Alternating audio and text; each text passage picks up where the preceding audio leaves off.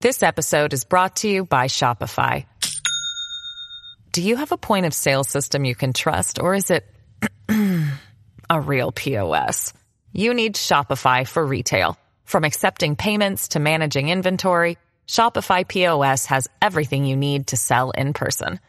Go to shopify.com slash system, all lowercase, to take your retail business to the next level today. That's shopify.com slash system. どうも、ゆっくりレ夢ムです。どうも、ゆっくりマリサだぜ。最近、ホラー映画にハマっているんだぜ。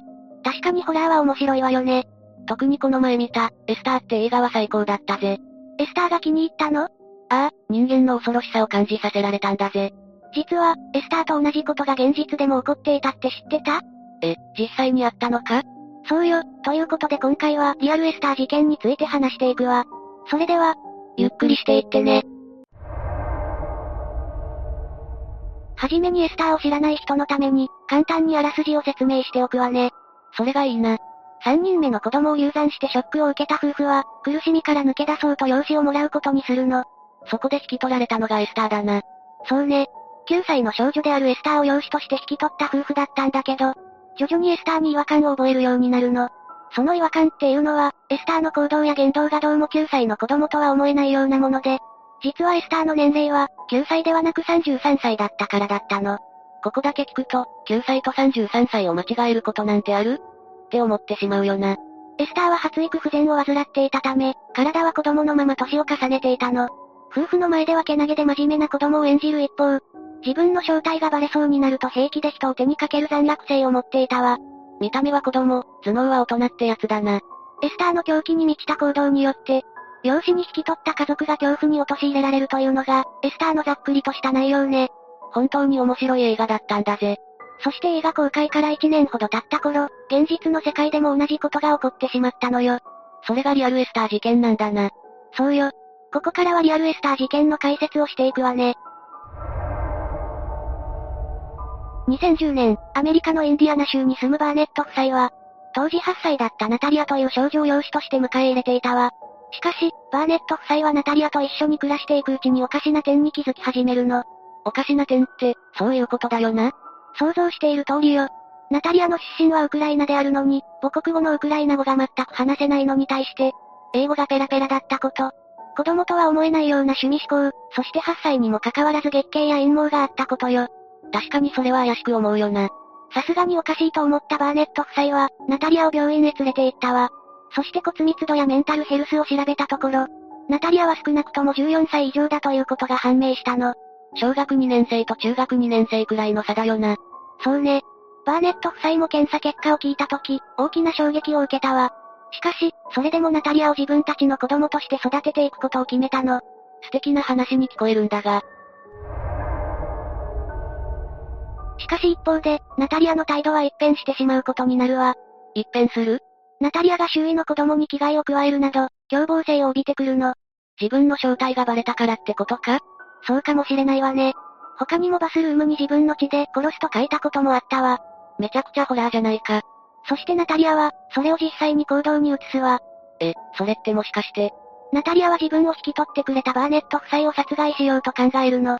ええバーネット夫人の飲んでいたコーヒーにこっそり漂白剤を入れたり、電気フェンスに押し付けようとするなど、狂気に満ちた行動を取り始めたわ。実際、ナタリアは家族を殺して庭に捨てるとも発言していたしね。映画よりも怖いんだぜ。これにはさすがに、バーネット夫妻もナタリアに危険を感じるようになるわ。そしていつしか二人は、ナタリアと離れて暮らしたいと考え始めるの。確かに、自分たちを殺そうとしてくる人間と一緒に暮らすのは怖いよな。しかし、ナタリアと離れて暮らすには一つ問題があったわ。どんな問題があったんだナタリアは法的には8歳ということになっていたの。つまり、バーネット夫妻がナタリアと離れて暮らすことになると、扶養義務の放棄になってしまうということなのよ。確かに子供を一人で生活させるわけにはいかないもんな。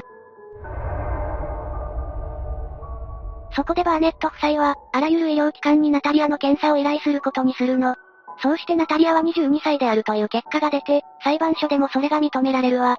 8歳だと思っていた少女が、22歳の成人女性だったのかまさに映画のエスターと同じよね。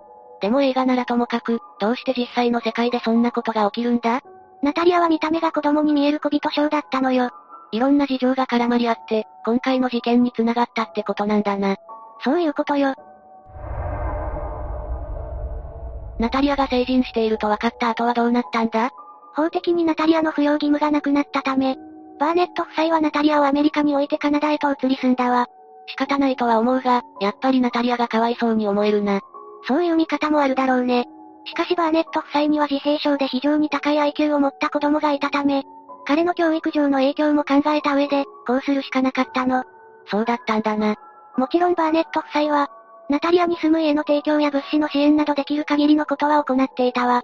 自分の子供として、養子で引き取ってこれまで育ててきたのもあるからな。こうして両者は、別々の地でそれぞれの暮らしを始めたということよ。でめたしでめたしって感じだな。何言ってるのまだこの話は終わらないわよ。え、そうなのかアメリカとカナダで離れながらも、連絡を取りながら暮らしていた両者だったけれど、ある日突然ナタリアと連絡が取れなくなってしまったの。